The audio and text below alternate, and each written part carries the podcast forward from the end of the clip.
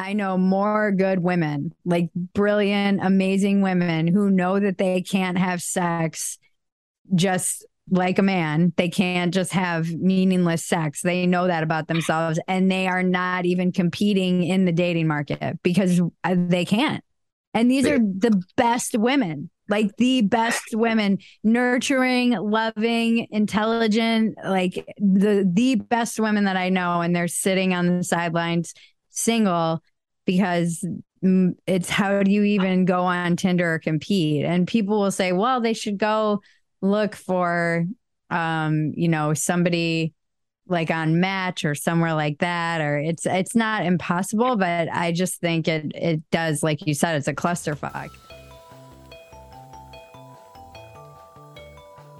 hey folks welcome to the dark horse podcast i am dr Bret weinstein and i have the distinct pleasure of sitting this morning with bridget phetasy who is an all around marvelous person, uh, polymath, a little bit hard to describe, but most of you probably know her from her Substack and uh, her Twitter account. And uh, where else might they know you from? I, I guess you had a column YouTube. in Playboy.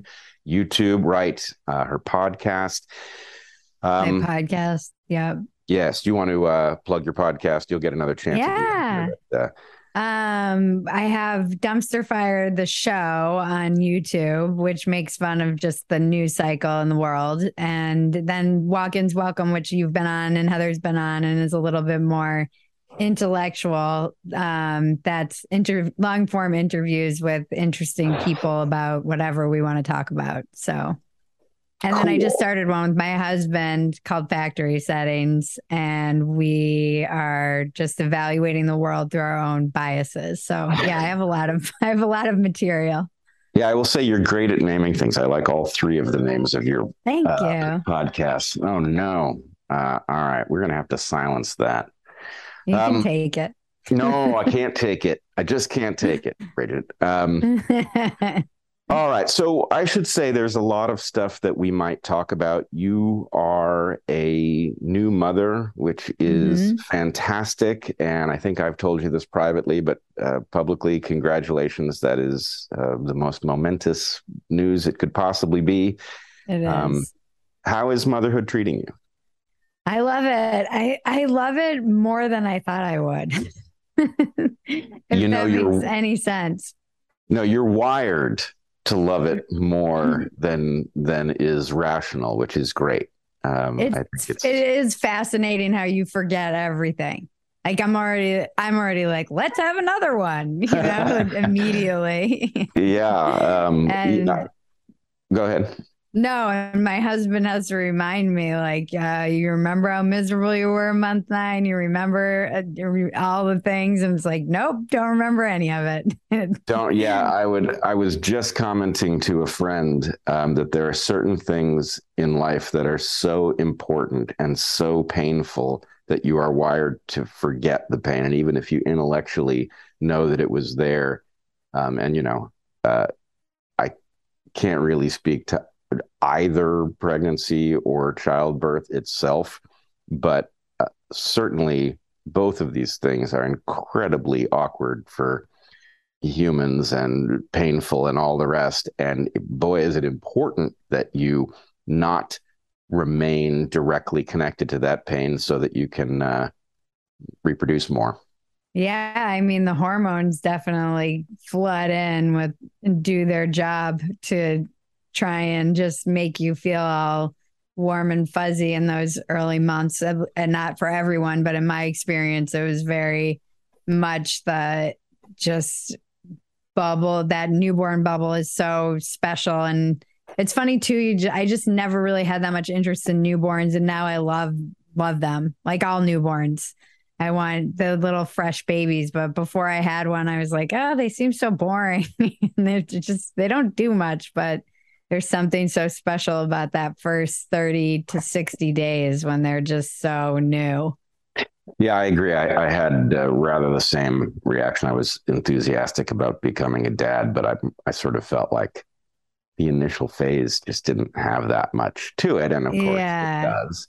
Yeah. Um, but I will also say it gets more and more fascinating and rewarding and um, the uh, you know people say that it goes by so quickly which i have always yeah. thought was truly hilarious because it's slower in our species than literally any other um, but it it is amazing that there's this point where if you raise them correctly they become more help than they are a burden and mm-hmm. that point comes so early. It was a complete shock. Um, so anyway yeah savor every moment because it doesn't last. Yeah that's what everyone says don't blink. That's yeah. just what we hear constantly. And the the days are long and the years are short which is what my experience has been so far. There are days where it's just long and she's so little and needs constant attention. And i i want to write or do other things. And you know we joke that like she's the showrunner now. Our first sponsor for this episode is vivo barefoot shoes made for feet. Most shoes are made for someone's idea of feet not vivo's. They aren't the brainchild of some barnacle in a cheap suit. Vivos are made by people people with feet who know how to use them. And vivo shoes are a revelation. Here at dark horse we love these shoes. They are beyond comfortable the tactile feedback from the surfaces you're walking on is amazing, and they cause no pain at all because there are no pressure points forcing your feet into odd positions. They're fantastic. Our feet are the product of millions of years of evolution. Humans evolved to walk, move, and run barefoot. But modern shoes that are overly cushioned and strangely shaped have negatively impacted foot function and are contributing to a health crisis, one in which people move less than they might, in part because their shoes make their feet hurt. Vivo barefoot shoes are designed wide to provide natural stability, thin to enable you to feel more, and flexible to help you build your natural strength from the ground up. Foot strength increases by 60% in a matter of just months walking around in them. The number of people wearing Vivo barefoots is growing. Once people start wearing these shoes, they don't seem to stop. Vivo Barefoot has a great range of footwear for kids and adults, and for every activity from hiking and training, as well as everyday wear. They're a certified B Corp pioneering regenerative business principles, and their footwear is produced using sustainably sourced, natural, and recycled materials, with the aim to protect the natural world so you can run wild on it. Go to vivobarefoot.com slash darkhorse to get an exclusive 20% off. Additionally, all new customers get a 100-day free trial so you can see if you love them as much as we do. That's V-I-V-O-B-A-R-E-F-O-O-T dot com slash dark horse. Did you ever feel like you were born in the wrong body? Maybe it's your razor. Western Razor was founded by people who were disappointed in the direction the shaving industry was taking more gimmicks, subscriptions, divisive politics, disposability, and waste. And who were saddened that shaving products that were once entirely made in the US were now mostly made somewhere else. It's as if we just gave away an industry we created. Every other razor company seems to be either price gouging, outsourcing all their manufacturing, engaging in far left activism, or all of the above. With the High Noon Safety Razor, Western Razor Company has taken a very different approach. It's a fine razor with a simple three piece design, made and packaged entirely in the US. It comes with five double sided blades, and there are no hidden costs anywhere. You pay a fair price for a well made tool and then pay less than 20 cents a piece for top quality refill blades thereafter. And you'll get a better shave than with those disposable monstrosities, too. No clogging, fewer ingrown hairs, less irritation. And there's no plastic anywhere, including the packaging. That means less waste. This is your best choice for an American made razor that actually saves you money. Go to westernrazor.com slash darkhorse and use the promo code DARKHORSE to support the podcast, get 10% off your order, and take a stand against the propaganda stranglehold of big shaving. Again, that's westernrazor.com slash darkhorse and use promo code darkhorse at checkout. We're on her yeah. Time. Well, I, have never heard uh, the days are long and the years are short, but that is so, so accurate. Accurate. Yeah.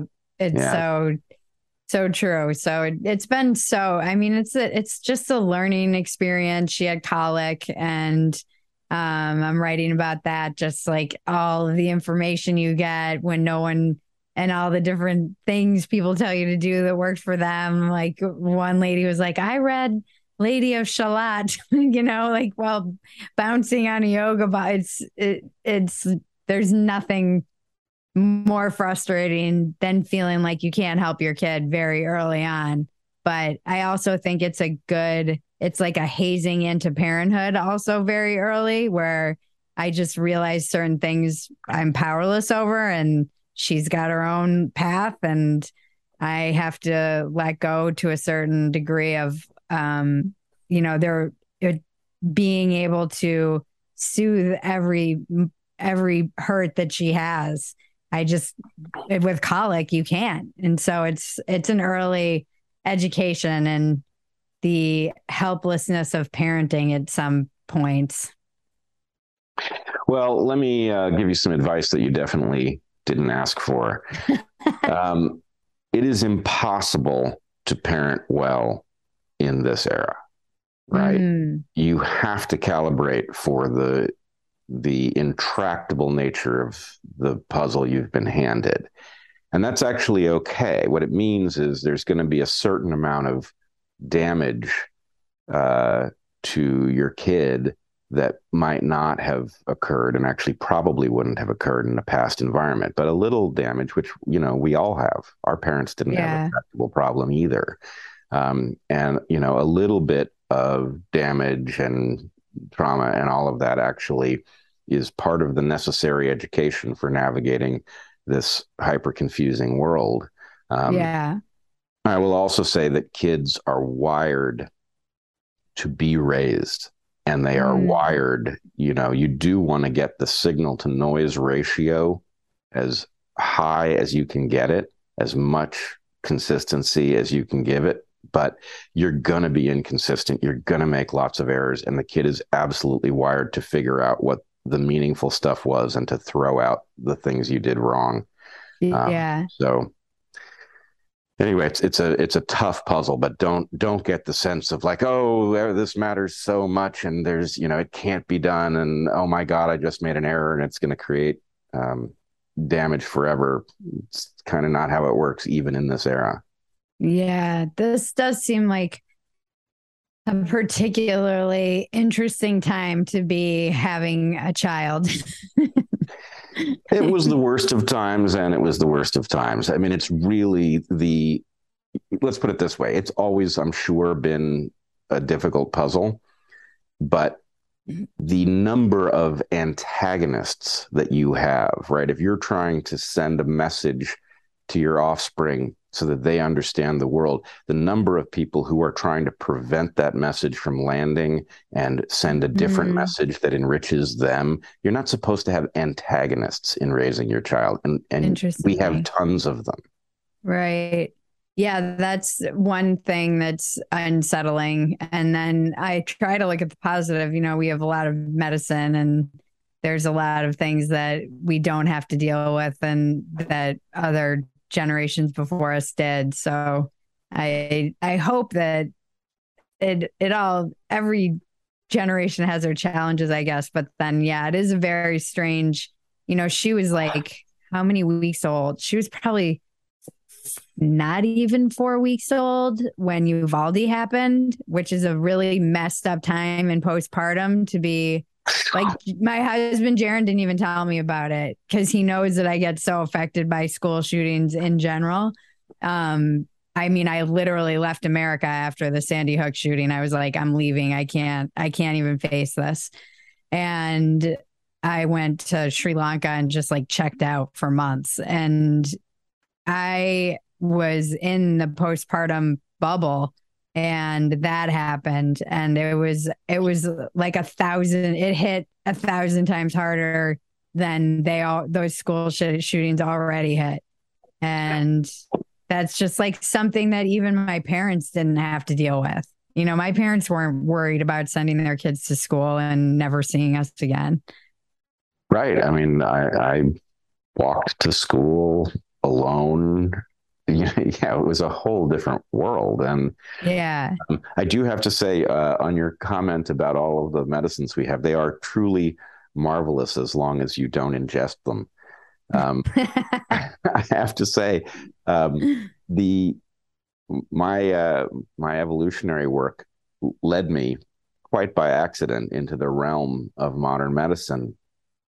And the the trick with these things, which are very potent, is to almost never use them and know when right. you have to. Right. Uh, and even the most mundane, well tested stuff carries long term implications that we actually literally can't know.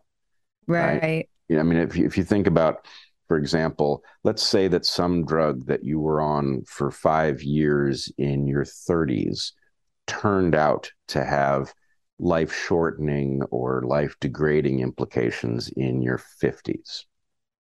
Would yeah. anybody know that you were on it? Is it in your chart in some way that people uh, would know that you had ingested something that had these implications? And if it's not in your chart and it's not in anybody else's chart, how are we to notice the pattern?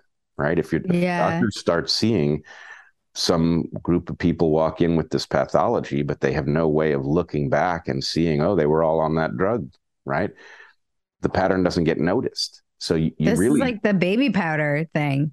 I mean, even just as something as simple as the baby powder, but if you really go down that rabbit hole, it's it's bananas.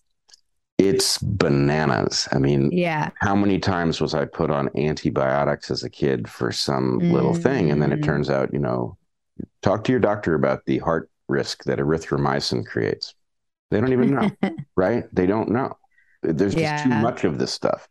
So anyway, um, yes, there are moments when you have to use these drugs, and they really are amazing. But it, it's another one of these cases where you have antagonists because you know your doctor may have an interest in you being healthy, but the people selling the drugs to your doctor don't. In fact, they might right. even have an interest in you not being healthy because it means that you'll buy more product. So sick. Yeah, it it sucks. Yeah, the All incentives right. are not great. Yeah, they're upside down and backwards almost yeah. universally. I mean, all across the board, it's just there there seems to be a society where we're incentivized to be sick and weak. And it's it's so weird to again be raising a kid where you're trying to teach them like grit and resilience and those very words are seen as like you know dog whistles to like white supremacy or something crazy. Well which brings us to a topic that i must say i'm very excited to talk to you about and i'm also a bit hesitant to talk to you about especially in light of the new chapter in your life. In fact i would feel morally obligated not to even raise it except that you have recently raised it. And so I, I know I know you have a degree of comfort with talking about this. Um, but anyway, the the connection here is that you say the incentives are really screwed up, and they are. Mm-hmm. And there's one realm in which the incentives are particularly screwed up, and you wrote about it in an essay. Um, I regret being a slut.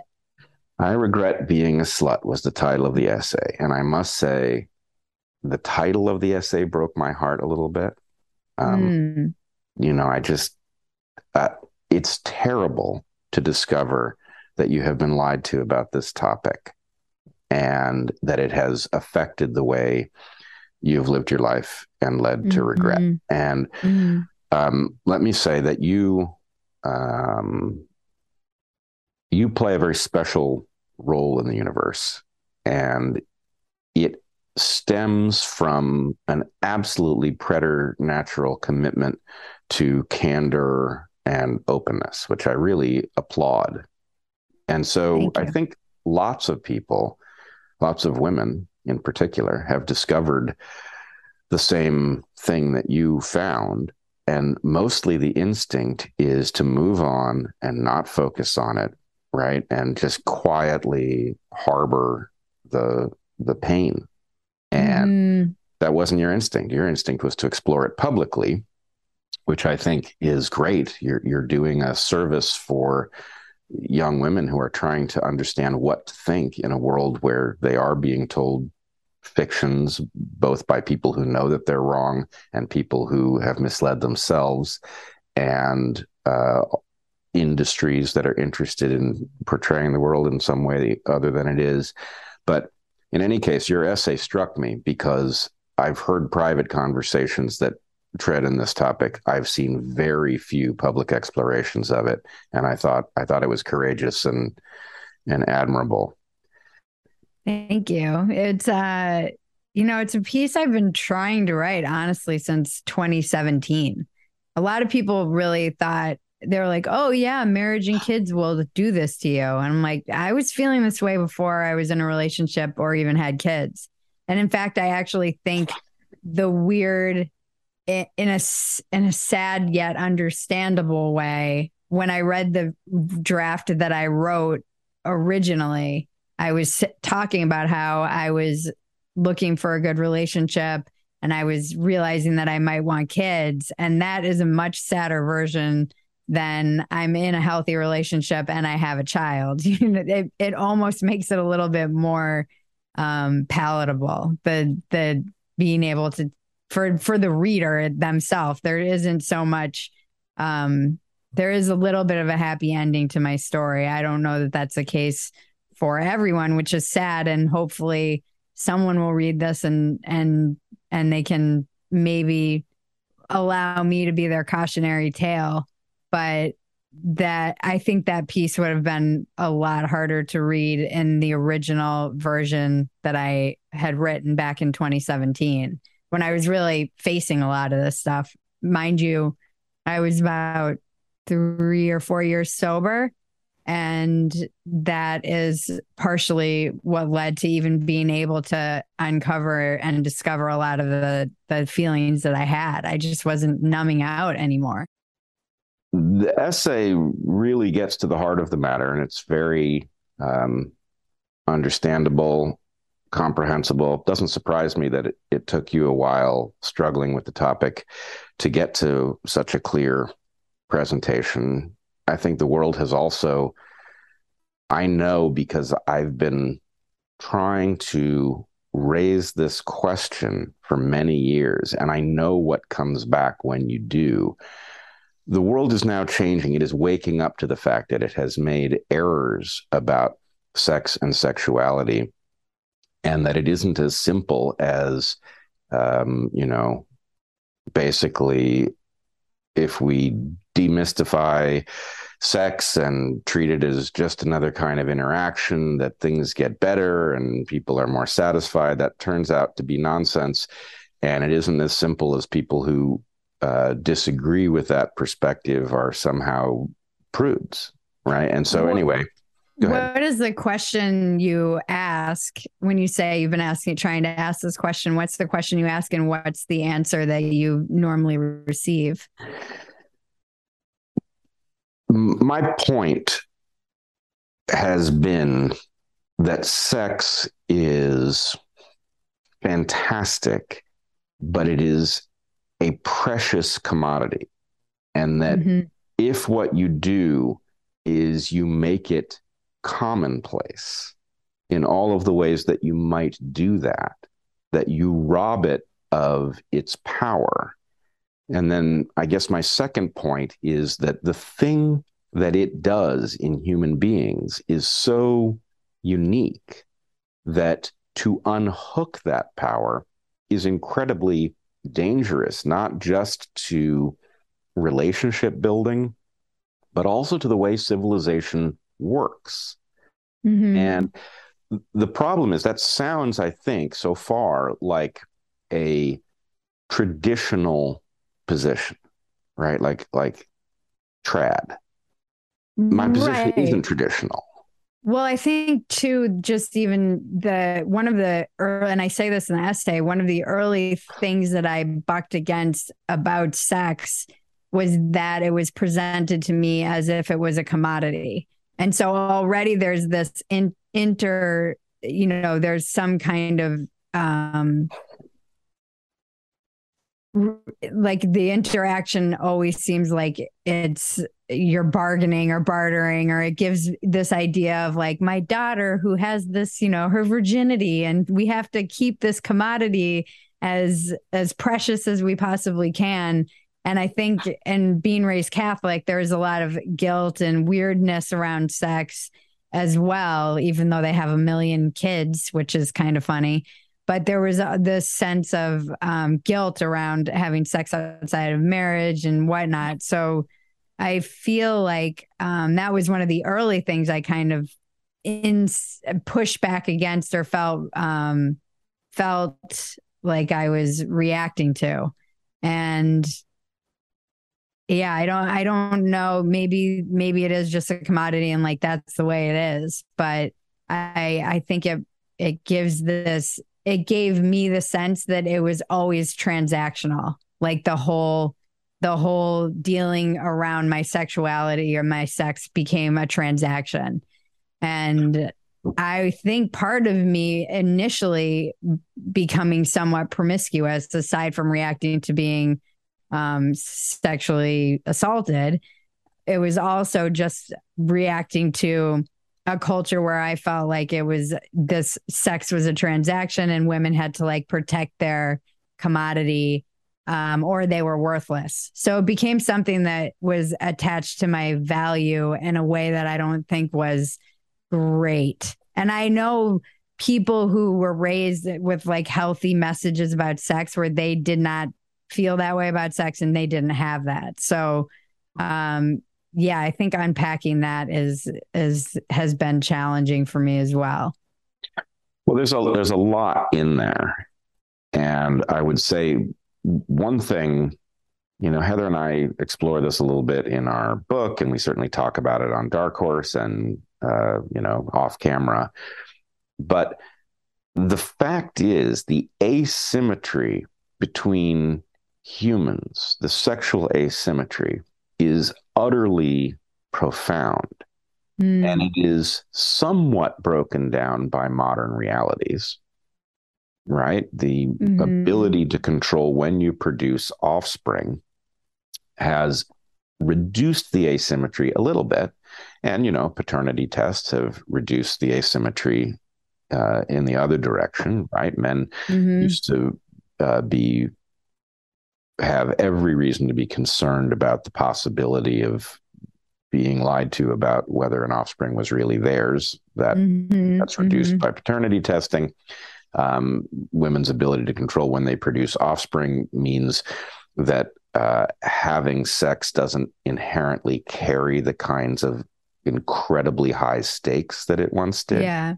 Um, but that said, none of the underlying wiring was changed by these technological facts. And so th- the biggest problem with having this discussion is that that wiring isn't obvious. And the idea that effectively the distinction in the expectations for men and women are the result of the powerful people, men, oppressing women and that we can therefore measure whether women have attained equality or what fraction of equality they might have attained by how much of that asymmetry has evaporated. And the problem is no, that asymmetry was biological to begin with. It is written in deeply, and the expectation that it will evaporate when we are equal is nonsense. And so mm. um, we're sort of caught in this bind where, to the extent that there's are still asymmetries evident in the expectations of females, people are like, oh, yes, that's because we're not, we haven't achieved the goal. We're still not equal. It's like, nope, that's just Real not feminism hasn't been tried. right. well said. Yes, exactly. Um, yeah, that's, that's something too that it's really fascinating. One of the things that I reacted to was the asymmetry that men can sleep with whoever they want and they generally get applauded as many people women do and they're considered a slut i don't think getting naked and you know having sex with a lot of men has changed any of that and perhaps when i evaluate how i'm going to talk to my daughter about this and as my therapist always says to me she's like i just raised my kids to be like that's just the way it is and I don't know that I've come to any more of a conclusion other than which might be disheartening. Yes, it's a double standard. Yes, it sucks. But that ultimately, the only place I've landed at this moment that we're talking, this might evolve, is like, yeah, that's just the way it is. that's unfortunately the way it is, and it, I don't, I don't really know. I'd like your thoughts on that.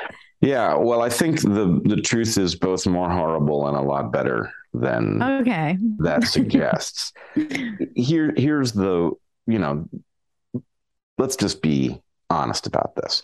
The game theory surrounding the distinction between the sexes is pretty well understood in the realm of ethology and ethnology that is the study of animal behavior and the study of human cultures mm-hmm. this isn't that complex it's incredibly strange and counterintuitive which is why it's not well known in public but why the asymmetry is there is pretty obvious and how it can play out is mostly obvious too if you know kind of where to stand. But here's one of the things that people i think don't don't really grasp. This system in which sex is uh, commonplace and commodified um, isn't good for men either now, there's right. one caveat I have to give you, which is that for very powerful men, right, like really wealthy men, it's arguably evolutionarily positive. Doesn't mean they're happy, but it does mean that for those at the very top of the male mating hierarchy, there's an argument that this system is functional. For almost everybody else, it's bad. And so yeah. even though Oh, go ahead.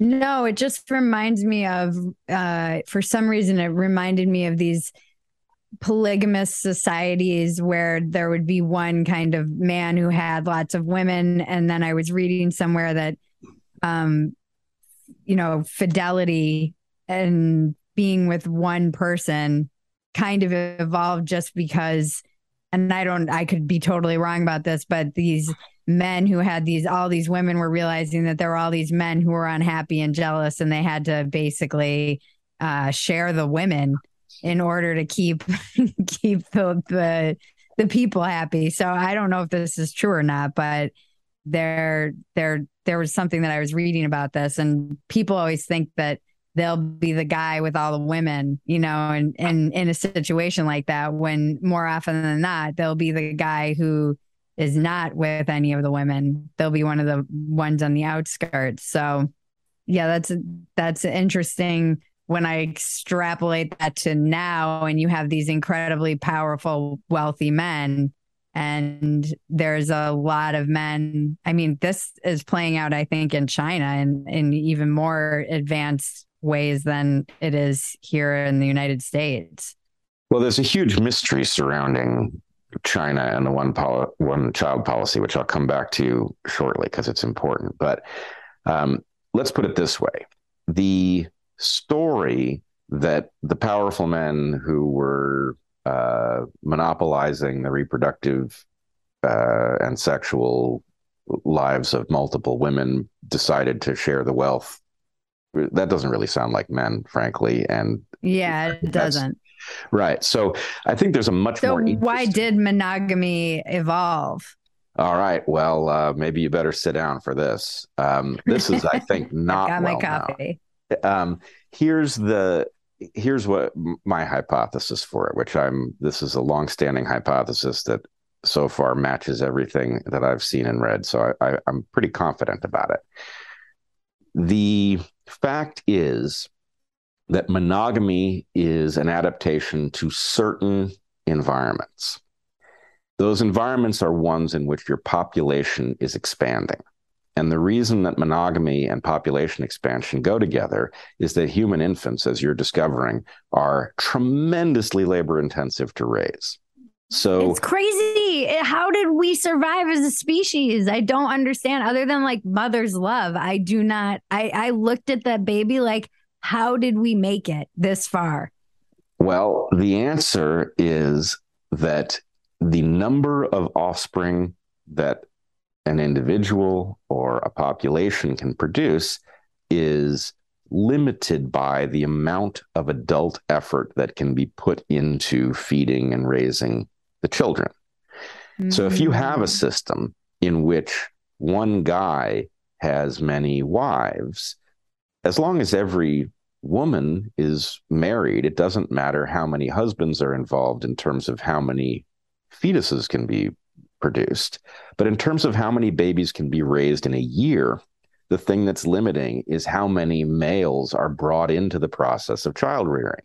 And males who are not involved in producing the offspring at a sexual level are not incentivized to contribute to the raising of offspring. So, if your population is expanding, then the limitation on how rapidly it can expand and therefore how competitive it can be against another expanding population is how many adult males are incentivized to help raise offspring. Monogamy Ah. maximizes that. Interesting. But here's the problem, and the reason that I said you probably should be sitting down is that the prediction of that hypothesis is that at the point that your populations are no longer expanding, monogamy breaks down. And that's where I think we are. Mm. And so the problem then is, Is- that, oh, go ahead. Sorry, is this is this like the the birth rates collapsing in certain places? Well, let's put it this way the birth rates collapsing in certain places is the result of a number of different phenomena lining up. One is that we have reached a place where the planet, yeah, we could technically get it to produce more resource so we could pack more people onto it, but we're outstripping the capacity of the planet to house us well. And so mm-hmm. effectively, we've run up against what we call carrying capacity. And so it's natural that populations will plateau when you reach carrying capacity. Most pla- most populations are there most of the time. But the other thing that has happened with humans is that we have gained conscious control over when to produce babies and we have separated it from the having of sex. And so sex is this um, it's the most potent motivator in the universe, at least for men. Um, it is differently motivating for women. But the point is the ability to gain access to that motivational thing without the consequence of it is means that human beings are now in a position to decide well i still want the sex but i don't want the babies right Right. and so those two things, carrying capacity and conscious control over when to produce offspring, is resulting in these plateaus. But then the consequence is okay, you go from uh, a period in which the majority of human cultures and the majority of people on Earth uh, belonged to cultures that were monogamous. And that's now coming apart. And we lie to ourselves about it, right? We say, oh, you know, uh, we have a serially monogamous culture. Well, serial monogamy is a garbage term. Serial monogamy is really serial polygyny, right? Mm, Right. It is one man re- dominating the reproductive output of multiple women in succession, right? Right.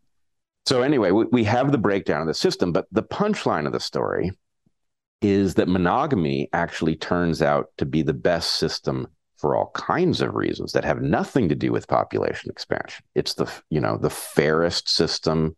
It is the least violent system. It is Yeah. the most productive system. It is the most incentivizing of innovation. And so all of these things, you know, and uh, buried in there is it is the least likely to lead to war because a population in which you have a bunch of unmated males is one in which the powerful males who do have mates are incentivized to arm that population and send it over a border to go find some profit somewhere. And those sexually frustrated, unattached men have an interest in going over a border where they might, you know, who knows, come home with a wife or whatever terrible thing might happen. I don't mean coming home with a wife is terrible, but lots of terrible stuff happens in war Right. surrounding sex. And so, Mhm, anyway, my point would be we humans, if we look at the values that we claim to hold, should want to preserve monogamy, Mm, right? Yeah. We should want monogamy to be the system because it's just better for everybody. mhm. And to have it break down because we're now running up against a plateau and our population isn't expanding, which is the thing that makes monogamy work, uh, is a tragedy for all of us. Mhm, mhm. So, Anyway, I think that's the answer to the question, right? Monogamy is for increasing the number of babies successfully raised, and the logic of the system is now just breaking apart. And when you say that that you know everyone kind of knows the game theory for sex, what what is that for those reasons that it's asymmetrical and and why why is that? Um, well, let me present it this way. I, I think I think this is the most reasonable, logical way to see it. Women have one reproductive strategy right? The intensity of the relationship between mother and offspring, and the fact that short of hiring wet nurses and people to raise your children, even a woman who's in a position to do that is still obligated to nine months of sharing a body, you know, with an offspring. Yeah. So the intensity of that relationship, right? Nine months of gestation plus however many years of lactation plus all of the helplessness that basically obligates mothers to continue to invest in their offspring. That is a gigantic expense, right? Yeah. In evolutionary crazy. fitness terms, the investment that goes into one offspring is through the roof. Yeah. Okay. So that's why women have one strategy, and that strategy involves you produce an offspring, you invest heavily in it to get it to mm-hmm. reproductive age. Mm-hmm. Men have two broad categories. Okay. There's one category in which they do exactly what I've just described, or not exactly, but almost exactly. They invest completely in their offspring, right? Because yeah. that's what makes those offspring likely to reach reproductive age. Now, when men are in that mindset where they're investing completely in their offspring, they are not the same as women. They have different concerns. They fear sexual infidelity of their spouses more because they have more to lose, etc. But they are very similar to women, right? They are similarly choosy, similarly committed, right? All the best things about men are connected to that strategy where they are heavily invested in their offspring and their offspring's well-being and their offspring's protection, etc. But right. men have another strategy, and that involves producing offspring for which they take no responsibility. Right.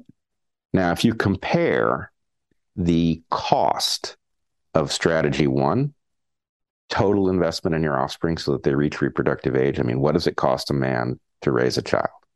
Right? It's 18 years of being thoroughly dedicated. Right. Yeah.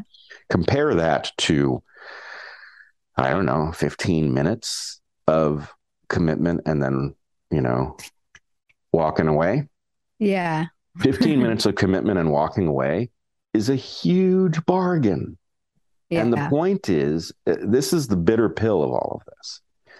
When a man is sexually attracted to a woman in a way that does not, in his mind, include the potential for a commitment to her, right? It's one thing to be madly, passionately in love with somebody and want to go to bed with them. It's another thing to want to go to bed with them and not want to see them the next day. That right. is a very, I mean, imagine just as an abstract uh, situation. A man sees a woman, he finds her very attractive, he wants to go to bed with her, but he's not really interested in the relationship. Let's say, for whatever reason, she says yes. And let's say that a baby is the result she's stuck. Okay. Yeah. She effectively has to make that same investment that she would make even if this person had committed to her. Right. And she has no help now. So it's even bigger. She now has to cover for him because he vanished. He just got a similar level of payoff evolutionarily as if he had committed to this woman to produce this offspring and raise it together for effectively no investment at all. Right. So that bargain is so profound that even though it would have been rare in the past for any woman to allow a man to go to bed with her without evidence of commitment, right? The point is, men are on the lookout for that opportunity because the bargain is so big. Right. Now, here's the right. problem Now introduce birth control into the situation. Women start behaving differently. So sex without commitment becomes increasingly common. Now men Right. can't think of anything else. Why would you commit in a world where there's nothing but evolutionary bargains everywhere? That's how they feel. Right. Whether they know they feel that way or not. Right. And the problem is that a world in which people spend time where men are, they feel like they're Genghis Khan, right? Having sex Mhm. with all of these women and not being expected to commit to them, right? And women think women are not even wrong. They're they're correct that they have to behave this way in order to get the attention of men because men are so distracted by these, you know, delightful opportunities that expect nothing of them. yeah. And the point is it's it's a clusterfuck. It just No, it is. It is. Like I I mean I I said this in my video where I read it because I read the piece and put it on YouTube because so many people were putting it's amazing like what gets put on something like this as everyone starts projecting their own like the men's rights activists entered the chat and the um yeah i mean it's not fun you know it's it's i knew that that would happen when i put it out there but it's it's inevitably a lot of people start putting things like oh she's almost there you know maybe if you understand like this is all about god and you have marriage and you're like eh, there's there's been a lot but one of the things that i talked about in discussing this was that I know more good women, like brilliant, amazing women who know that they can't have sex just like a man. They can't just have meaningless sex. They know that about themselves and they are not even competing in the dating market because uh, they can't. And these are the best women, like the best women, nurturing, loving, intelligent, like the the best women that I know and they're sitting on the sidelines single because mm, it's how do you even go on Tinder or compete? And people will say, well, they should go look for, um, you know, somebody like on Match or somewhere like that. Or it's it's not impossible, but I just think it it does, like you said, it's a clusterfuck. There's and then you have this whole population of men who are ultimately angry because they feel like the kind of top 20% are getting all of the women, which is in fact probably true. And I don't know what to do about that either because my instinct is like, well, man up and and like stop whining about it. Just but I'm I'm not I don't really know. I feel like there's when there's a very angry population of men in a lot of different countries in the world right now that feel like they got the shaft. um this is absolutely right. And they're they're you know, they're not even wrong. And Right. that anger weirdly isn't at other men. It's a it often gets directed at women. Right. Which th- this is why uh, I I call myself an equal opportunity slut shamer. Right. My feeling is this. You know, the problem with slut shaming is that it's asymmetrical. Right. Yeah. But the point is, look, you've got a society that is behaving in a slutty way that's bad Yeah. for everybody. Yeah, Right. it's bad for everyone. it's bad for everyone. And Yeah. the solution, unfortunately, look, I, I have talked to, back when I was a college professor, this came up a lot. And I talked to a lot of young women who were despairing of exactly this puzzle, right? You've got two choices. You can either um, ante up and basically get male attention, but not be able to keep it because the men are distracted and effectively adolescent Mhm. right? Or you can opt out and be alone, right? Neither Yeah. of those is good choices. So I do think there is an answer to this puzzle, but it's not an answer that an individual woman can avail herself of, right? The answer involves the recognition that this system not only is it bad for everybody, but it's not making anybody happy Right. Mhm. sex is easier to come by than it has ever been. But Mhm. sexual satisfaction is actually now a rare commodity, right? Yeah. right? You've basically got a bunch of addicts who are getting a fix, but it's a very low quality fix. Yeah. So the solution involves the recognition hey, if I go down that road, then I'm not going to be happy. And what I would like to do is opt into a community of people that agrees together not to go down that road. Right. right. Now, I think that actually not only is that the right game theoretic solution to the puzzle, but it's also uh, self catalyzing because to the extent that people know that they're unhappy and there's some community of people that has agreed to make rules that are sensible and those people begin to experience a much greater level of satisfaction because um, they you know are basically opting out together then the point is that's the community you want to be in right? right so i think it would spread like wildfire if it caught on and the real question is you know what exactly are the rules that you would want to post at the door that would uh you know cause people to behave in a way that yes would mean that they got laid a lot less often uh, at least until they were attached but um, that would make those instances vastly more pleasurable and meaningful and would result in the production of relationships that were on a solid foundation. Well, some of it, I think, and you know, I have to give a shout out to Louise Perry, who wrote the book, um, "The Case Against Sexual Revolution," which really helped me frame this piece, and I think is such a brave book. And she has a great chapter about cads or dads. And i know lots of cads. I've been i've i've been friends with lots of them. And obviously i've dated lots of cads and they're older now. And i see you know they they were the guys who were like the high value men on these dating sites or wherever and they're kind of lonely now. You know, it's there's something sad about it at this. And they didn't have kids. And I think she makes the case for incentivizing dads being a dad. And I think uh, also incentivizing motherhood. You know, it's another thing that's become something that I remember interviewing. I've been thinking about this for a long time. When I was doing so many, so many things have for, helped me form the evolution of a lot of this being a writer of Playboy was one of them. I was asked to go cover a free the nipple um, rally, which I was kind of like, yeah, this is bullshit. Why can't women have their nipples out? I they do it in France. They don't. This is a puritanical American thing. Well, I get to the event and it's a young teenage girl who's like just 18 who's running this event. I thought it was going to be the woman who was behind it and she was present.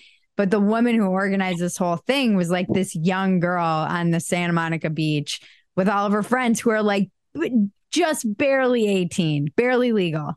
And they're on the beach freeing their nipple. And I was going with, I went in with kind of one impression of what I thought, but immediately I was like, uh.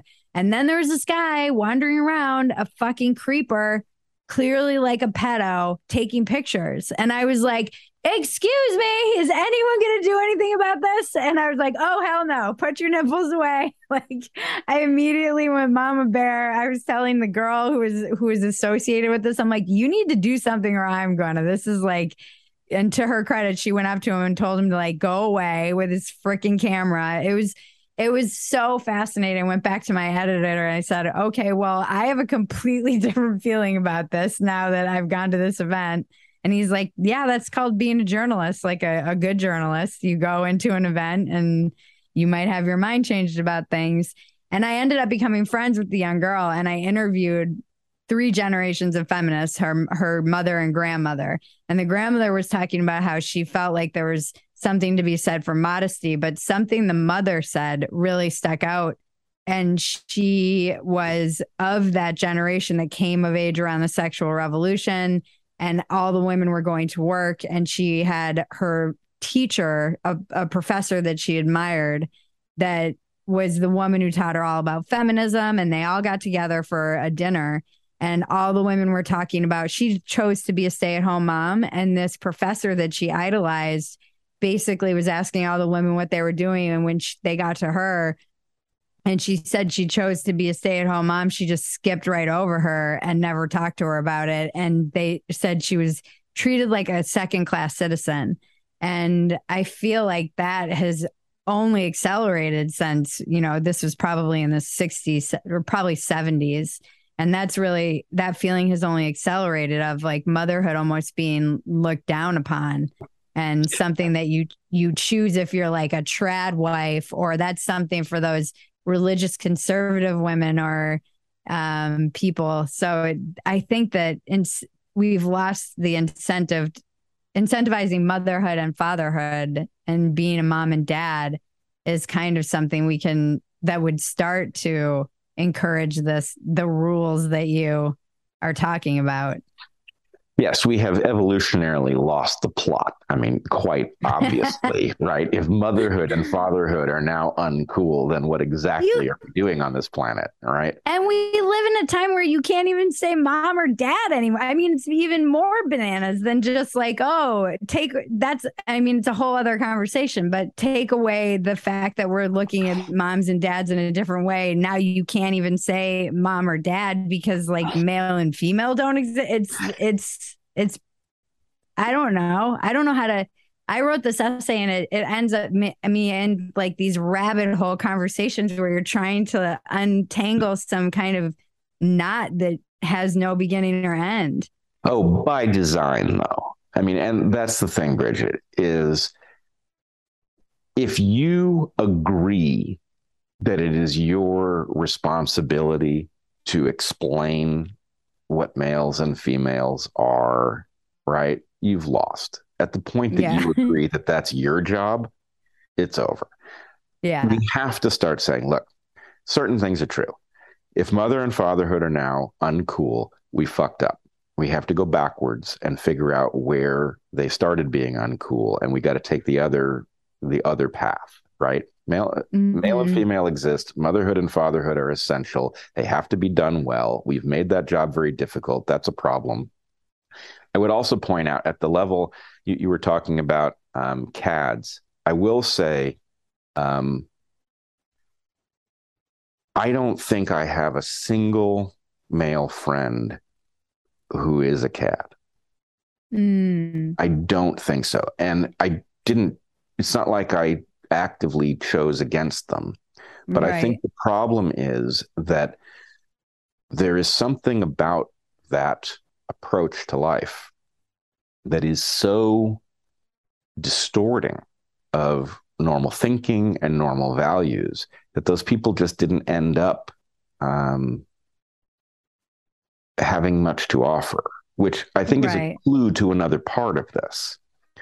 So again, I, I haven't yet said why my view is not a traditional view. It's really it's a radically distinct and new view. It's not a traditional view, but it has it recognizes a lot of the traditional uh, elements.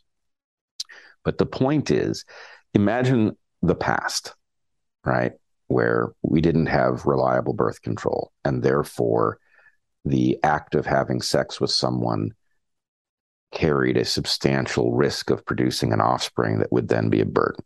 That's a world in which women, for obvious reasons, are extremely choosy about who they go to bed with, right? Mm-hmm. For just really obvious reasons, because the point mm-hmm. is they have everything to lose in that interaction. And so that's also where courtship and romance come from. These things are basically, you know, a CAD can't pass a six month or a year long test of their commitment, right? They're looking for a bargain, and that's not a bargain. So, all of these things that we knew were important and valuable in the past are downstream of that very high stakes uh, world.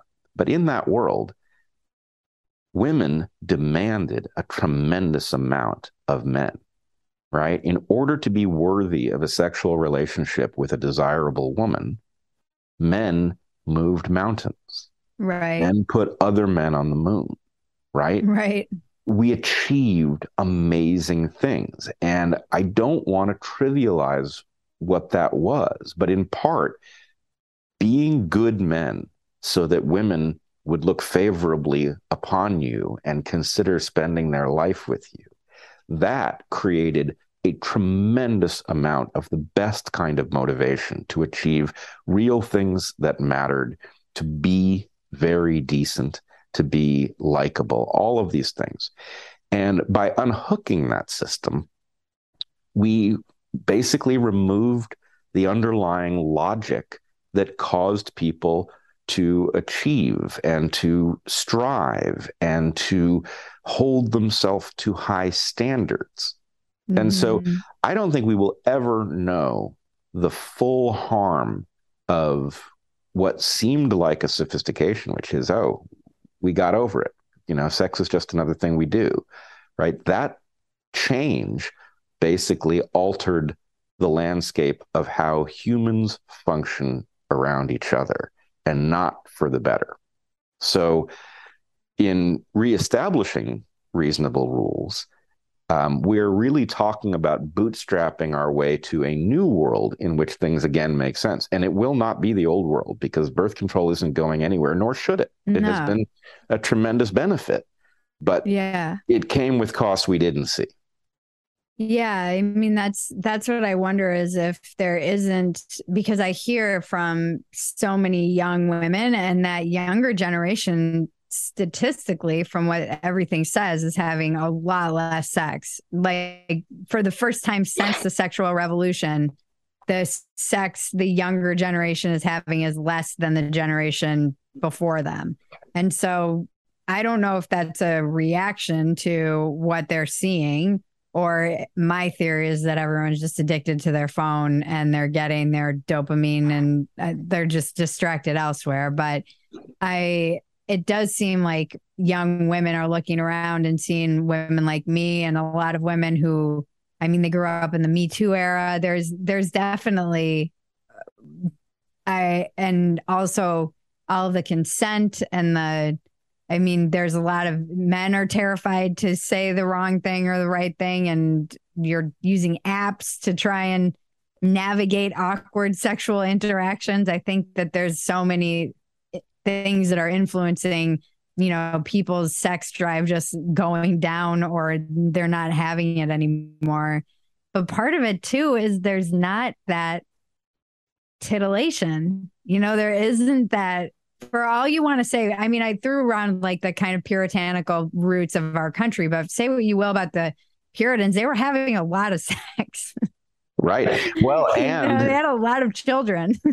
the the the irony isn't it's not even that hard to see that when sex is difficult to um, to attain, it is fantastically rewarding.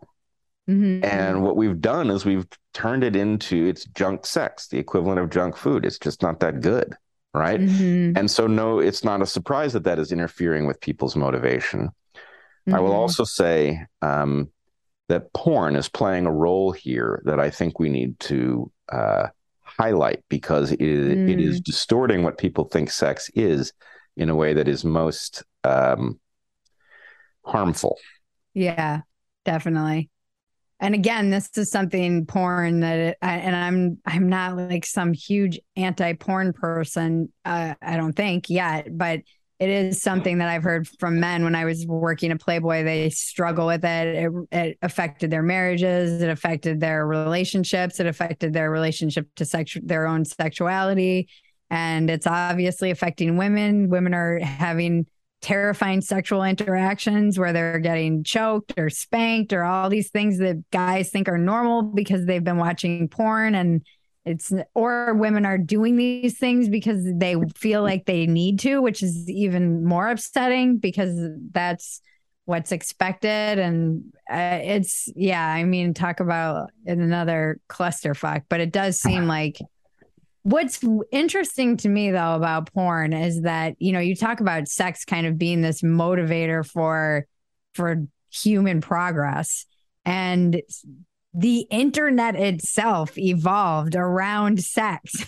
Like yeah. it, sex and cat videos.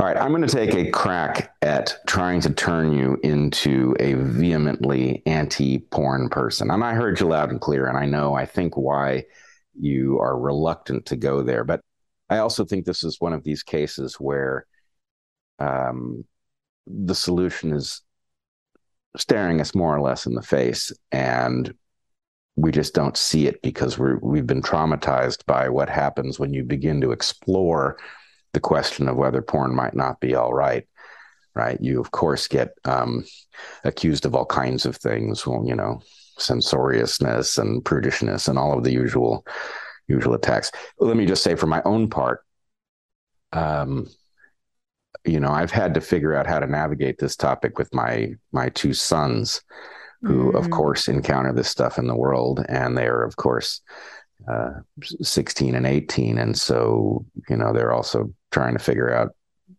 sexuality and it, you know this worries me a ton in fact i think it is fair to say that were my i would be um, less troubled i would be thoroughly troubled but i would be less troubled if my kids ended up uh, in trouble with heavy drugs than addicted to porn that mm-hmm. I think it's mm-hmm. that dangerous.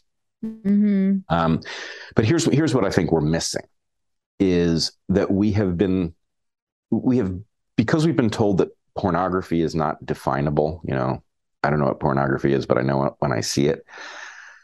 That when we say there's something wrong with porn, we are actually saying it's not okay to have erotic content. Right. Which I don't think is true at all. So I draw the following distinction. Um, I think erotica is an ancient, valid, and important form. And I don't want to see anything uh, block the um, exploration, erotic exploration. Yeah. That said, some of it may be in bad taste, some of it may be destructive, but it is a valid form that the thing that makes pornography different, the way that we should mentally define it, even if it's difficult in practice to um, to utilize this definition, is that when profit is the motive that has caused the uh, the particular piece of content to be produced, that's porn, right? So, in right. other words, erotica is art, right? pornography is an economic phenomenon.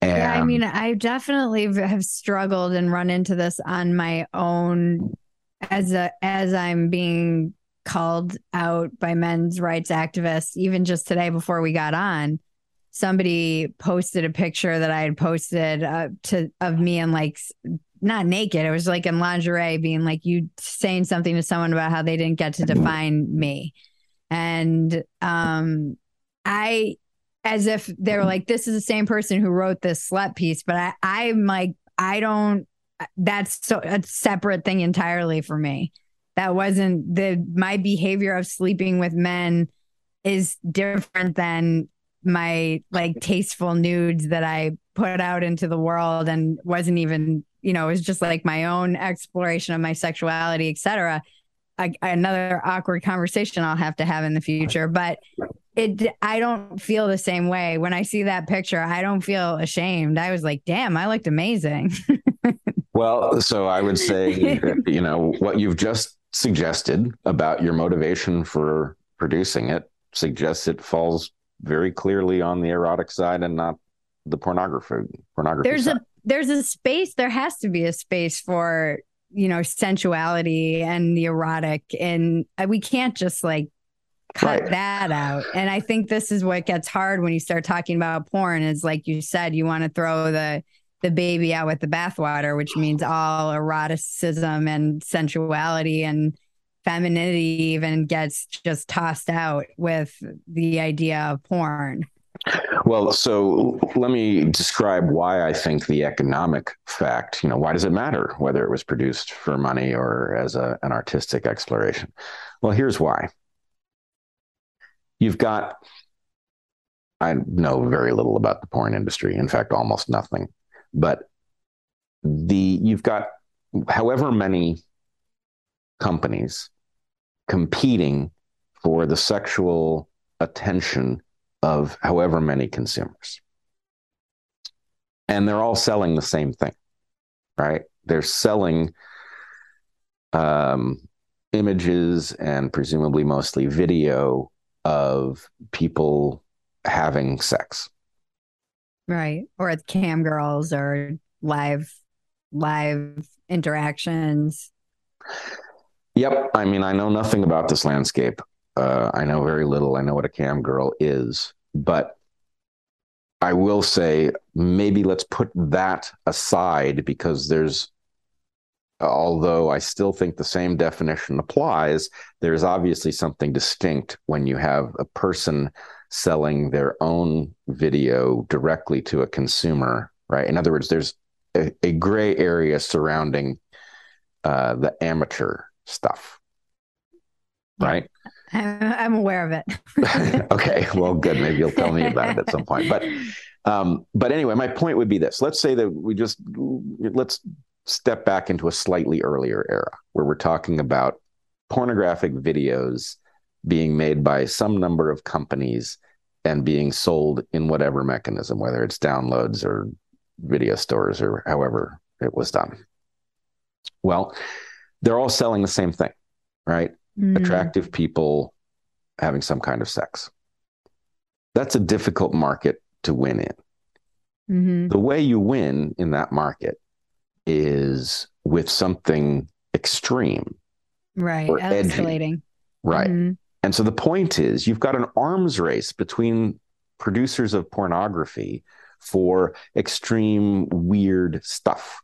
Mm-hmm. Now, here's the really bad consequence of that human beings, ancient human beings, learned about sex because privacy wasn't all that effective right in other words kids typically we know from from ethnological research kids learned about sex because they were living in the same hut as their parents Right. And so the kid is kind of asleep, maybe pretending to be asleep. The parents think the kid is asleep. They have sex. Well, you could say what you want about that, but at the very least, it gives quite an honest portrayal of what sex actually is, right? Right. It is what people do. Right. Porn, in which the producers have gotten involved in this arms race where they're producing edgier, weirder, crazier, more niche stuff then feeds into that system where humans are naturally curious about what other people are doing in bed, right? And then pornographers are putting really bad, wrong information into that system, saying, oh, here's what people are doing in bed. And it's all this extreme stuff. And the point is, then a generation that before they had sex was seeing that content thinks it's normal, right? And this gets it explains this world that you're describing. I've heard the same thing uh, from young women who I know that in part people are having less sex because they're afraid to go to bed with people. They yeah. don't know what kind of monsters will be revealed if they take somebody home. And yeah. I don't think that's surprising. I don't think people realize, you know, the idea that choking is normal that that's yeah. a normal part of sex wow how did this generation get that idea or hitting or any of the other stuff um, yeah so we're distorting what human sexuality is with pornography because there's an economic problem that pornographers solve with extreme portrayals that then become normalized right? That is a disaster yeah. right? That is not people looking for sexual content and finding you know something honest. That is a dishonest portrayal of sex that is now becoming normal.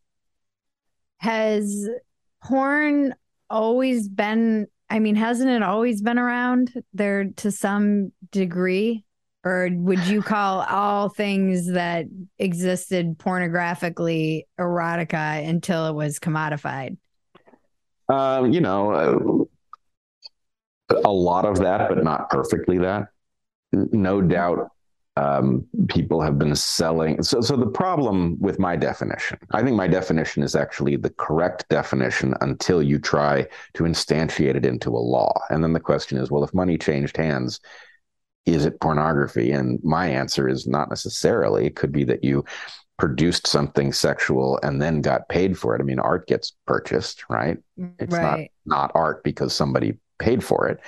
Um, but the question is, would you have made it absent that motivation? That's really the the question. And so, yeah, pornography has undoubtedly always been around. My guess is erotica has always been vastly more interesting and more durable than pornography. Pornography is appealing to people's appetites in the moment.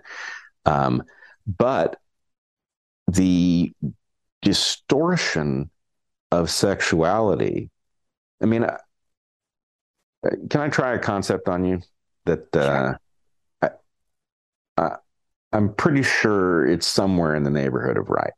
But anyway, it's a tough one. And the idea is we actually have been sold a a wrong concept that sex is something that people can have, right? Like the idea that a person can go out and have sex before we even get to the question of, well, who exactly are they having sex with? Mm-hmm. That is a distortion of the normal human sexual mode, right? Imagine a world in which you didn't have access to uh, porn, where erotica was painted or drawn pictures, right? And they were snapshots, they weren't moving, right? So a, a, a much earlier technological world, your insight, you would know that sex was a thing.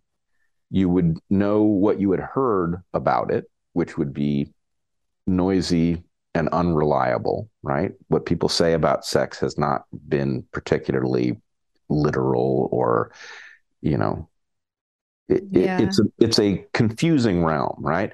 So imagine then that uh, let's let's put ourselves in the male mindset for a second. Okay. There's somebody that for whatever reason is driving you crazy with passionate desire, right? And you work up the courage to um to invite them to something and they respond positively and okay, things develop to the point that whatever point it makes sense to start experimenting sexually with this person, right? Right. You're alone. There's nobody there. You don't know a ton about what people do, right? You're just exploring. And the point is, you've now, let's say that this is before there's a permanent relationship, right? And so the woman is very excited by this, but also does not want to produce an offspring until there's a permanent commitment, right? Yeah. And so there are there are limits and there is, you know, there's tension and all of that, right? And the point is, okay, so you are discovering this realm in which only the two of you exist.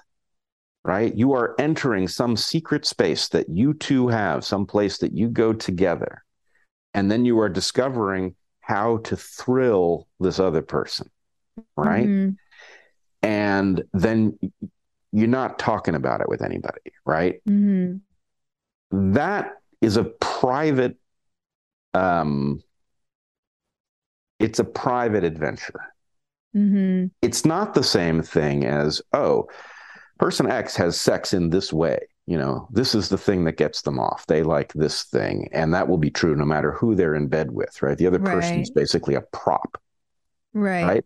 That is not a very sexy way for this to unfold. The idea that you and some other person discover your own private sexual landscape, right? That is a very powerful thing, a sexually powerful thing. Weren't and, there always like courtesans and isn't it true that prostitutes is the oldest profession in the world as they say I, so where does that factor into this equation about what people knew about sex Well, A, I think you're right that this is very ancient, but there's a question about how far back it goes, right? In a hunter gatherer band, the idea that there would be a prostitute, that's pretty unlikely. Right. Right. The point is, everybody is a member of this band and they all have reputations and right. futures. And so the point is, to the extent that you're saying, well, hasn't prostitution always been a thing? I think it becomes a thing at some moment, right? There's some change right. in the way human beings, maybe it's agriculture that creates large enough societies in which somebody can start making money selling sex. Right, it becomes possible, but that's actually fairly, you know, agriculture is ten thousand years right. old. Right. It's not a long time. Right. That would be um, interesting to that's interesting. The history of prostitution. I would like to know know that when that came into the mix. yep, uh, absolutely. And I, I mean, I, I think, I think your instinct is exactly right. This is not a new phenomenon. This is the most recent chapter in something that has been marching along for for millennia. Mm-hmm. But we've gotten to a point where um, I mean, let's face facts. People are finding all kinds of ways to avoid sex. Right. That's weird. Right. The idea yeah. that sex would have gone from the most enticing commodity in the universe, and commodity is a terrible word, but the most enticing objective or phenomenon in the universe yeah. to something so weird and off putting that frankly I think we can even say that part of the um, the trans activist fervor is born of the fact that people don't see themselves as giving up something uh, amazing in altering their sexuality because sexuality is a very mixed bag at the moment, right? Yeah. And so doing something weird and signally may be frankly more exciting than the prospect of holding on to your your parts and figuring out in what context you might be able to use them uh, to you know to explore this exquisite very private landscape yeah, that's the thing that I've really been thinking a lot about in the it's so good to talk to you by the way just in the the kind of wave that has been this piece. It went huge and it's received an enormous response as I mentioned all kinds of but it's also just the response is making me think about a lot of these things that we're talking about. So it's nice so nice to be able to kind of process and download a lot of this stuff with you because even I one of the people coming after me is the trans activists or people saying that I'm a transphobe for the part in the piece where I say I can understand why people looking around at this landscape, the violent sex, all the things that Louise Perry outlines in her book, and they uh, say like I I would rather be a man, or even more importantly, I don't want to be a woman because it is women who are uh, suffering. And you know, the other the other response that I've received from this piece, other than you're a transphobe or a slut's a, always a slut or go find God, um, is that there is a real body count. Like people have been telling me their stories of their mother or somebody in their life who might have gotten lost and they said that you know got into drugs was doing it could have been me. I get emotional in the piece talking about it because there is something that happens. And this is something that I've been thinking about on a soul level as a woman. There's something that it's not shame, it's not religion. This is something on a on a like cellular level that I have had to reconcile with feeling about giving myself away and not valuing valuing sex the way I believe that it properly deserves to be valued and giving it the proper place on a pedestal that it deserves to be put on not me just the the the like you said the power the even having a baby what has changed so much since I've had a child is, and I said this when I was on Megyn Kelly recently, is realizing like this body isn't just a vanity project. It's not just about looking hot. That's like actually secondary to all the fucking miraculous things that my female body is capable of, which is outstanding and miraculous. And that alone is something that I wished I had a better understanding of and had really valued more when it, this topic of sex comes up because it does become about religion or all these other things when it's really like no you can create i created life. I made a human like a whole fucking human. That is so crazy. And that is what sex was for. And that's why it's special. And that's why you should value it. It's a life producing force. And and somehow, when you don't value that, and as a woman, if it is my primary goal, if I'm not valuing this, there is something that happens on a cellular level that feels like, you know, you're damaging yourself. Not to say that I feel like I'm damaged goods and all this other shit that uh, people also want to put on me.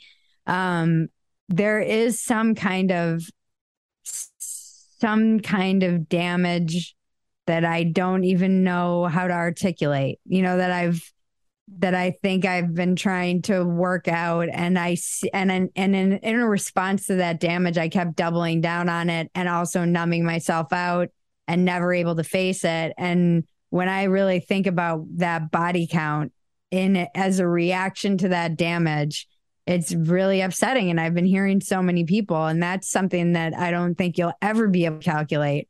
What is the body count to the sexual revolution for women in particular, you know, particularly? Oh, there's so many themes I want to address from what you've just said. Um, one of them is I do think that there is a kind of damage, and I think we can talk about what it is. I also see you as um, courageously confronting it.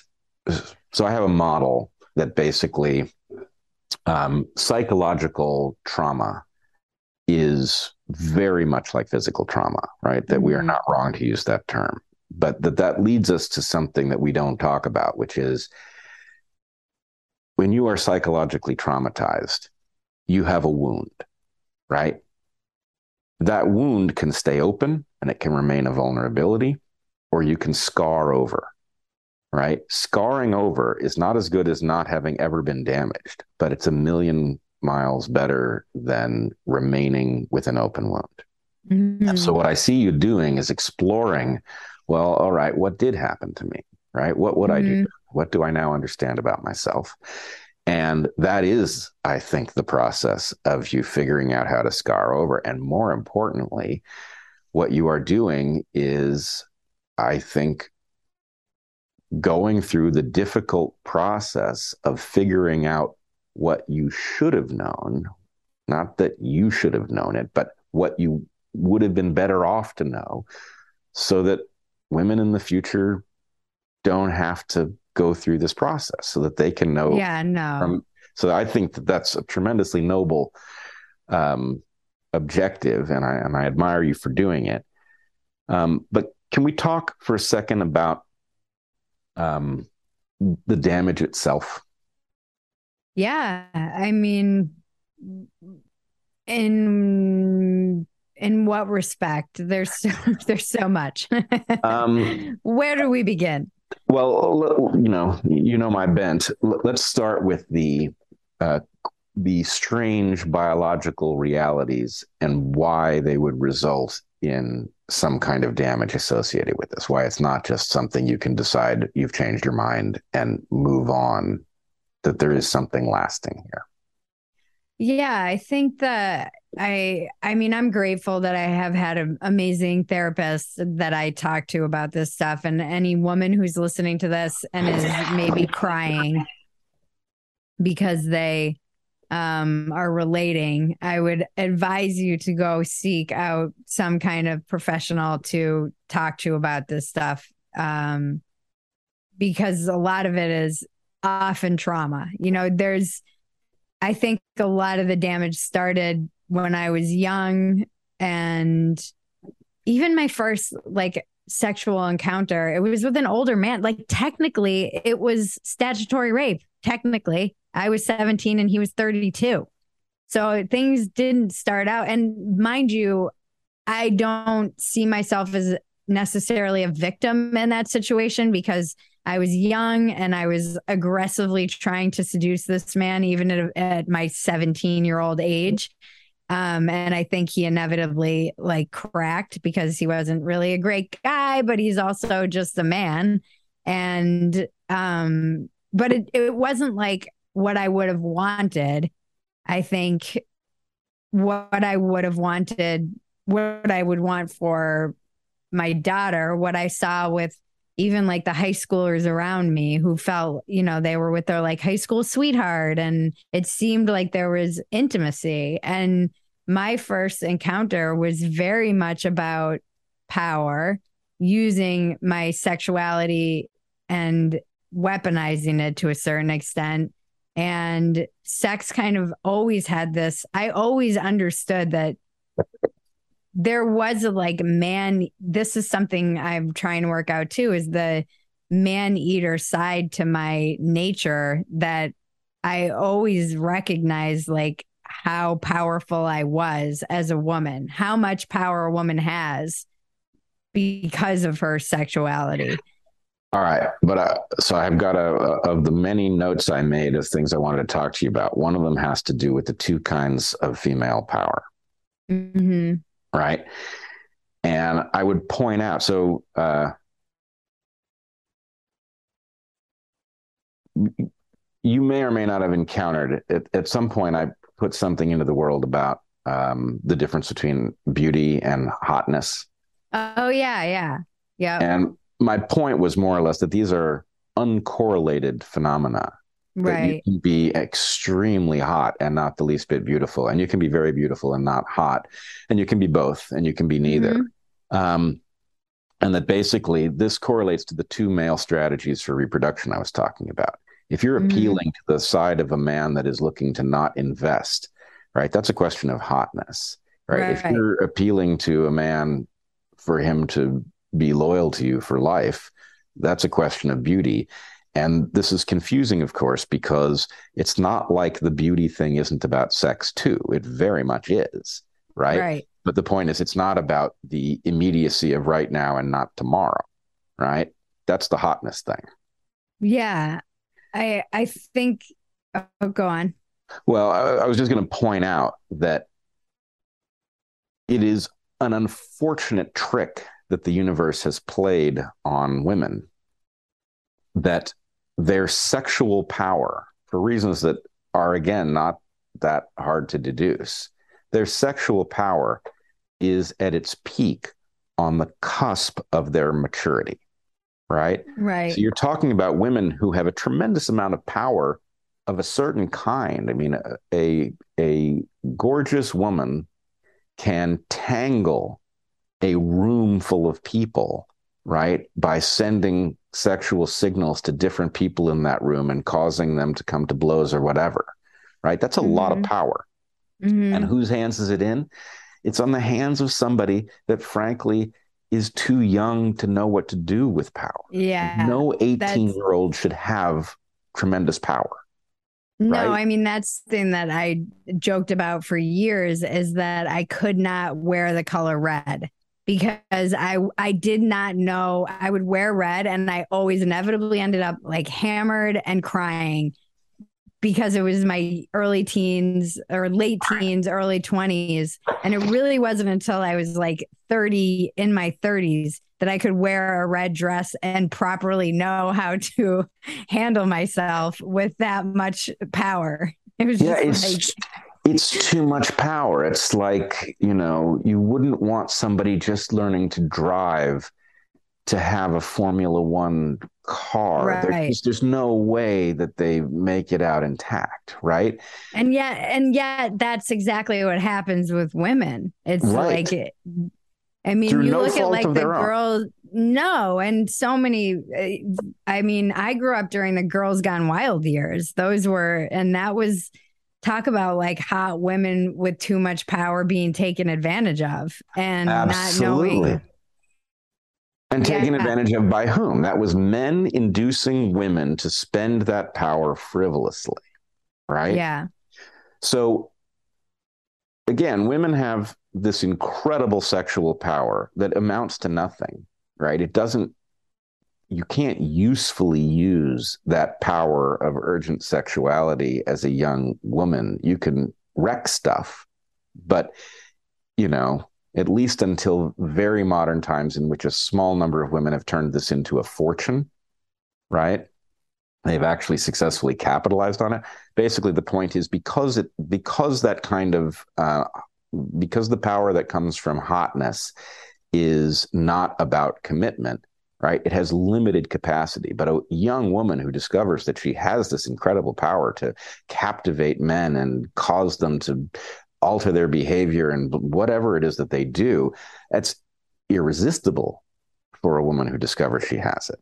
and especially for a woman who has experienced sexual trauma or has molestation or anything like that and does not want to confront intimacy or have any kind of intimacy. For me, becoming like a man eater was the perfect way. It was like the perfect salve for all of those wounds that were already kind of festering. Sure. And I mean, I I joked that like intimacy was creepy and I just I you know, I didn't it took me do you realize that I don't I didn't even know I was dissociating when I was having sex until I was like 37 years old.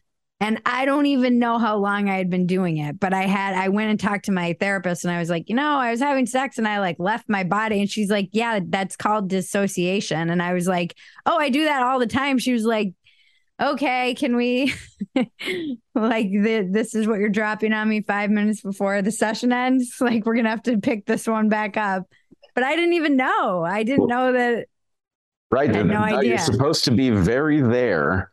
Yeah. Right. And I was like never there. Right, which makes so much sense. I mean, for one thing, just think of the tragedy of of this story you're describing. Right, you, uh, do you describe it as assaulted?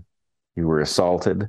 Well, I was drugged and raped when I was 18. So, yeah, assaulted. Doing, Assaulted is the Is shallow is end a of that nice description. way. All right, Yeah. so you were you were raped. Your um, power, your sexual power as a woman, was taken from you by somebody. Yeah. Okay, Yeah. and then, of I course, that wanted leaves to take it back. you wanted to take it back exactly Yeah. so what you you know the way you behaved in some sense fed the story that maybe sex wasn't all that important which of course means Mhm. that what was done to you was less important so that's again Mhm. you kind of taking back that power and this man eater phenomenon that you're describing you know has a degree of of payback in it which and it's fun.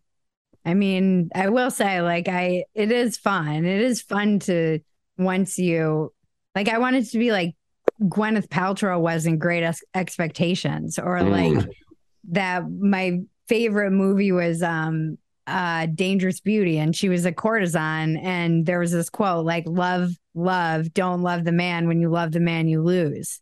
And I just like, I just attached, I didn't have anything to hold on to really. So I just attached to these, you know, images in the media of women who were strong, powerful man eaters, basically, because like you said, it was, you know, I responded to being raped with hyper promiscuity, which is a very common response.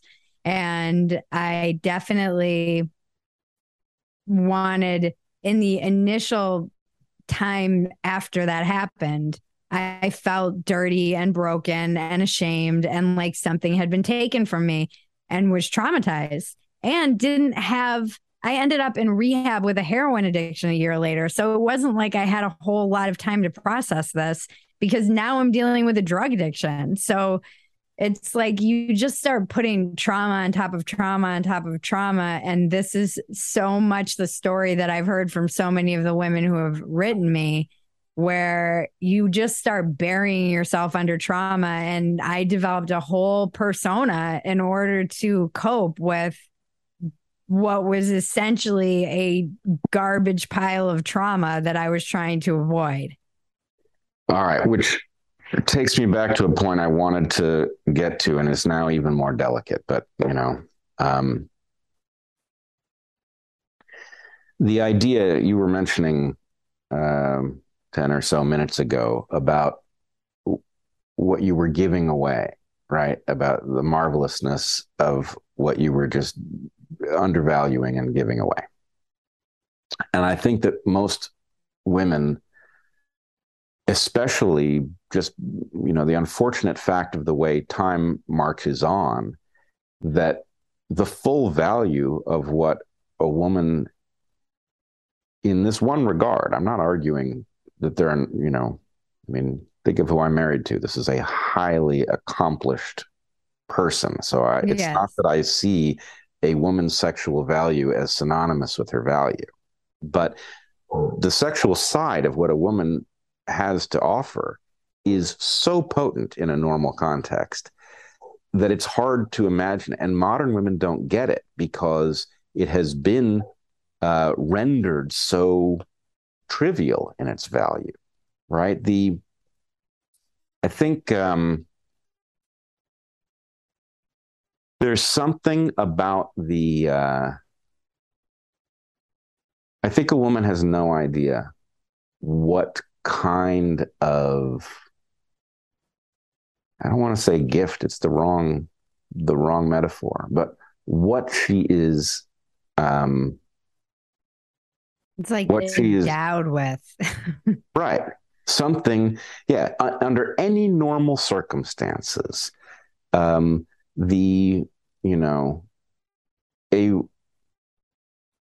a woman a willing woman is again this is just so far beyond any other incentive that the universe has provided for men that women don't realize that the the story of sexual liberation has taken a kind of power that is potentially a force for good and certainly very important, and has replaced it with a kind of power that is destructive and uh, trivializing of, as you say, this, you know, a body that is capable of what is effectively a miracle, but for the fact that we understand scientifically more or less how it how it functions. Right? Mm-hmm. You're talking about something that miracle is an appropriate term to at least be thinking of, and that um, that sexual contact geez i mean i'm struggling for words here to even describe the tragedy of the demotion of sex from this incredibly important relationship focused um, mode into a commodified cheapened uh, increasingly violent uh, phenomenon that makes everybody unhappy, right? Yeah. That, that is such a spectacular demotion. Yeah. I mean, sex. in a way, I I under I loved what Louise said at the beginning of her opening book about how of course Hugh Hefner was pro abortion and pro birth control pill and of course he pushed these you know, was supportive of these things because they these were the men who would benefit from it. And it's something for some reason I just hadn't really even considered. But of course, men were going to be pro pro feminine sexual revolution you know to a certain extent there's there's other of course not all men but many men have been like yay you know male male feminist and there's a lot mixed up in feminism too. Again, I I don't want to throw the baby out with the bathwater. I like being able to own a home, make my own money. You know, there's there's this is always the the the entanglement you get into. But I do think the minimizing of sex, you can't there's I always I always have say like reality remains undefeated. You can say whatever you want. I ran into things with biology when I had a baby where I was like, "Oh, okay, well, I could intellectualize these things all you want, but this is the there's a reason rape is used as a weapon of war. You know, mm-hmm. it's, it's like the, it's that it's and still used that way. It's not like because we demoted sex to something that isn't that precious that isn't something that is still used as a powerful tool to dehumanize and demoralize a population. And it's it's so there's so much trauma you know i think on, on like a I, and i hate the overuse of that word but i do actually think there's just like collective cultural trauma around sex and now you're seeing this I'm I'm not sure if this is part of what's going on where people are like I don't know if I'm a man or a woman is just everyone being like I can't even look at what this all means and so we're just to eject right out of the sexual binary. no, I, I, I think that is uh, it's absolutely a piece of it is that we've handed them we've taken uh, how can I say it? This is really a story of an incredible source of power. And the question is, how are you going to use it? And I would analogize it to the power of, to explosive power, right? If I say explosive power, right, is that good? Is it bad? Well, it depends. If you're talking about explosives, if you're talking about warfare, you know, there are obviously instances in which you don't have a choice, but it's bad, right? It's destructive. On the other mm-hmm. hand, if you talk about explosive power in the cylinder of an engine, right, it is an incredibly potent mechanism for accomplishing things beyond the force that we can exert normally, right? So, you know, explosions aren't good or bad. Explosions are a question of how you utilize that power. Sex is the same way. And we have I don't even think we chose it.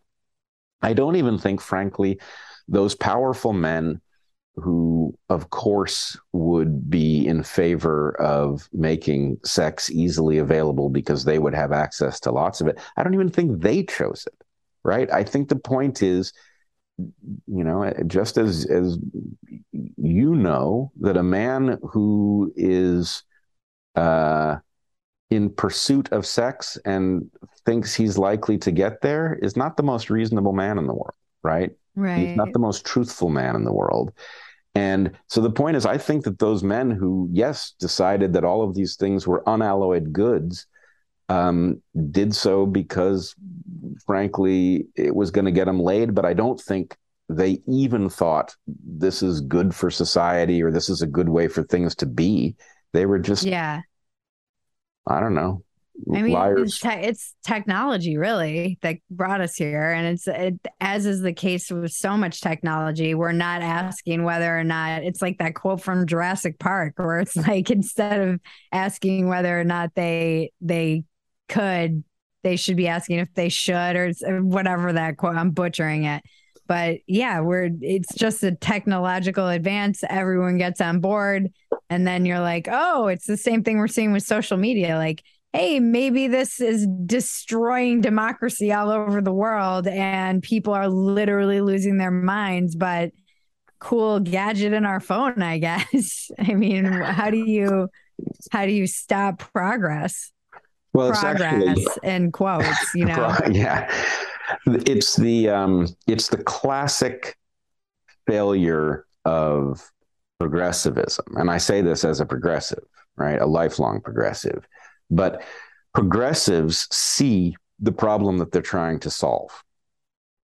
They do not properly appreciate the degree to which every solution comes with unintended consequences. Right. And so, you know, yes, is birth control a good thing? Of course. The fact is, right. biology uh, handed women a terrible predicament in which their ability to produce babies caused them to not be able to contribute to the most interesting and important parts of uh, human progress, right? That was right. an unfair trick that biology played on women.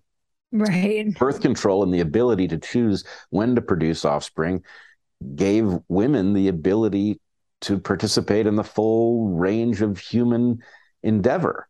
That's fantastic. But the question is who thought that we were going to have that level of change of the relationship of the sexes to each other and to to work and uh, innovation without it having major downstream consequences. In other words, at the point that you decide you're going to embrace a technology like that, the question should be who whose job is it to monitor all of the consequences that flow from this, figure out which ones are negative, figure out how to minimize those consequences as they emerge, not many decades later when you've got total chaos, right? You should figure them out as they happen. And, you know, basically there should be an adverse events reporting system for major technological changes. And as you say, at the point you have social media or cell phones and democracy starts to you know disintegrate right. around you you think holy crap how can we prevent that from happening?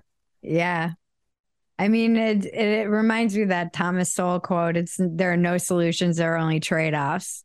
And i think if you evaluate everything and it's been so informative to me in my life and every decision just on a personal level. I'm like, okay, this we're not solving things. This isn't a decision. This is a evaluating trade-offs because there's going it's all just trade-offs. And that is where I feel progressivism often fails is they're looking for a solution without eh, considering any of the trade-offs ever until it's far too late. It's just, you know, we're I I don't exactly know how we kind of pull out, no pun intended, considering our conversation, from the downward spiral that you know feels like is is going on around us. And i think of i think of like how innocent you and evergreen and that like back in the day it's just like shit has got and you were saying like this is coming everywhere and everyone's like ah you're just a crazy old professor. It's only staying on the campuses. And now it's like it's everywhere. Yeah no i i did turn out to be right unfortunately for all of us. But the those seem like innocent days now you know it's it, i and i'm not sure how you you know if there's anything i've learned from growing up in a household of crazy it's that until everyone decides to pull themselves out of that system and work on themselves and not engage in the crazy, you can't really get better. And it just, everybody's just projecting all their own insecurities and fears into these doom boxes and interacting with each other. And then we have big tech monitoring all of it. I mean, we're already like way past way past the and then not to mention like this battle of the sexes that we have going on where we've been kind of pitted against one another instead of i think chris williamson and i were talking about this yesterday when he was on my podcast just how he feels like we need to evolve past this like male female against one another and see one another as allies again. A hundred percent hundred percent um, I did want to go back to your your point about uh, Thomas Sowell. Um, there are no solutions, only trade offs. No reason you would know this, but my dissertation in biology was on evolutionary trade offs. Mm-hmm. And what I mm. figured out was that effectively we had been studying, this is my opinion, but uh, I, I worked for it. we had been studying evolution as a problem solving mechanism, which it is, mm. right? Which is kind of the way progressives look at at the world, right? What what problems can we solve? And what I realized was that selection very quickly exhausts the cheap solutions. So we, right. we have them. They're just written in. What it ends up with is then all of the trade-offs that it discovers where yeah, you can have more of this, but it will cost you a bunch of that. And that all of the Mm. problems that we think are difficult evolutionarily, once you realize that selection isn't solving problems, it's balancing trade offs, those problems become solvable too. So, not a surprise that in a fit of progressivism, we embraced a whole bunch of technological solutions to problems we could see and then discovered the costs much later and in many cases too late to do anything about them. So, Yeah. yes, the right solution is for us to go in in the trade off mindset and think, yep, it would be great if women were liberated from uh, having biology dictate what they can do with their lives. But that's going to upend a lot of stuff that works. And we have to be mindful of what those disruptions are and figure out how to fix them. So, you know, let's say, you know, five decades later, we don't end up with males and females being antagonists, which is exactly what's happened Mhm, right? You, mhm. you're absolutely right about that. And the reason it's happened is, again, not that unclear, right? Right. When if, if we go back to the two male modes of reproduction, when men are in the mindset of partnering with women sexually, they're not antagonists. When men are in the mindset of impregnating women and walking away, which is what casual sex mimics, that is an antagonistic relationship, right? right. They're trying to stick a woman with a baby that they do not want responsibility for. It's not a nice thing. And the fact that that well, has become, go ahead. Yeah, I mean, I think it's why, as a response to that, I became a man eater. Like that's the the correct response as a woman, not correct, but the one one solution to that. In in an antagonistic relationship where you realize that they have the power, how do you take the power back as a woman in this system? I mean, I know I'm not alone in that either of of women kind of weaponizing their own sexuality and then you see kind of in particularly in like the manosphere the resentment towards women for doing exactly that but it's this is a system that they're reacting to this climate of men of casual sex basically this is exactly what would happen This is exactly what would happen. And it comes with a another biological consequence for women that I think is the thing that wakes women up. Right. A lot of women do ultimately wake up to the fact that the system doesn't work for them. Mhm. And the thing that I believe does it is that women, men and women are wired inversely with respect to their reaction to sex if it comes early in a relationship, right? Because women have the one reproductive strategy, invest, they tend to fall in love with guys that they go to bed with, whether that's Right. the intent or not, right? and i had a rule around this by the way it's interesting that you had to have a rule around. Yeah, I had a seven orgasm rule. I was like, after seven orgasms, I fall in love. Like the oxytocin is too, I just like knew when it was with the person. So I was like, if it goes beyond that, I know I I get like catch the feels or however the kids these days call it. Sure, but for lots of women, it isn't seven. And so the discovery that a woman has the power to go to bed with somebody and that she may uh, feel uh, that this may be positive in light of the bad uh, choices she's been handed, but that darn it, then she ends up having feelings for the guy where because the guy, you know, if she's delayed this interaction because she's interested in a relationship and it turns out he's interested enough in a relationship that he'll stick around for a woman that doesn't go to bed with him right away then he'll fall in love with her too in all likelihood Right. But if she goes to bed with him too early to keep his attention it actually creates exactly the inverse phenomenon right that men are wired not to fall in love with women who go to bed with them too early right because mm. why is that? well, if you think about it, a woman who goes to bed too early might not be a person to reproduce with. A, is she going to go to bed with somebody else quickly? Right? Is it, you know, are you really that special that she goes to bed with you early where she would, you know, fend everyone else off? Or are you, you know, are you signing up with somebody who, you know, might uh, stick you with an offspring that isn't yours? right? I do know a lot of men and women who have had sex on their first date and are still happily married decades later, though. Well, but the question is, did they overcome something or not?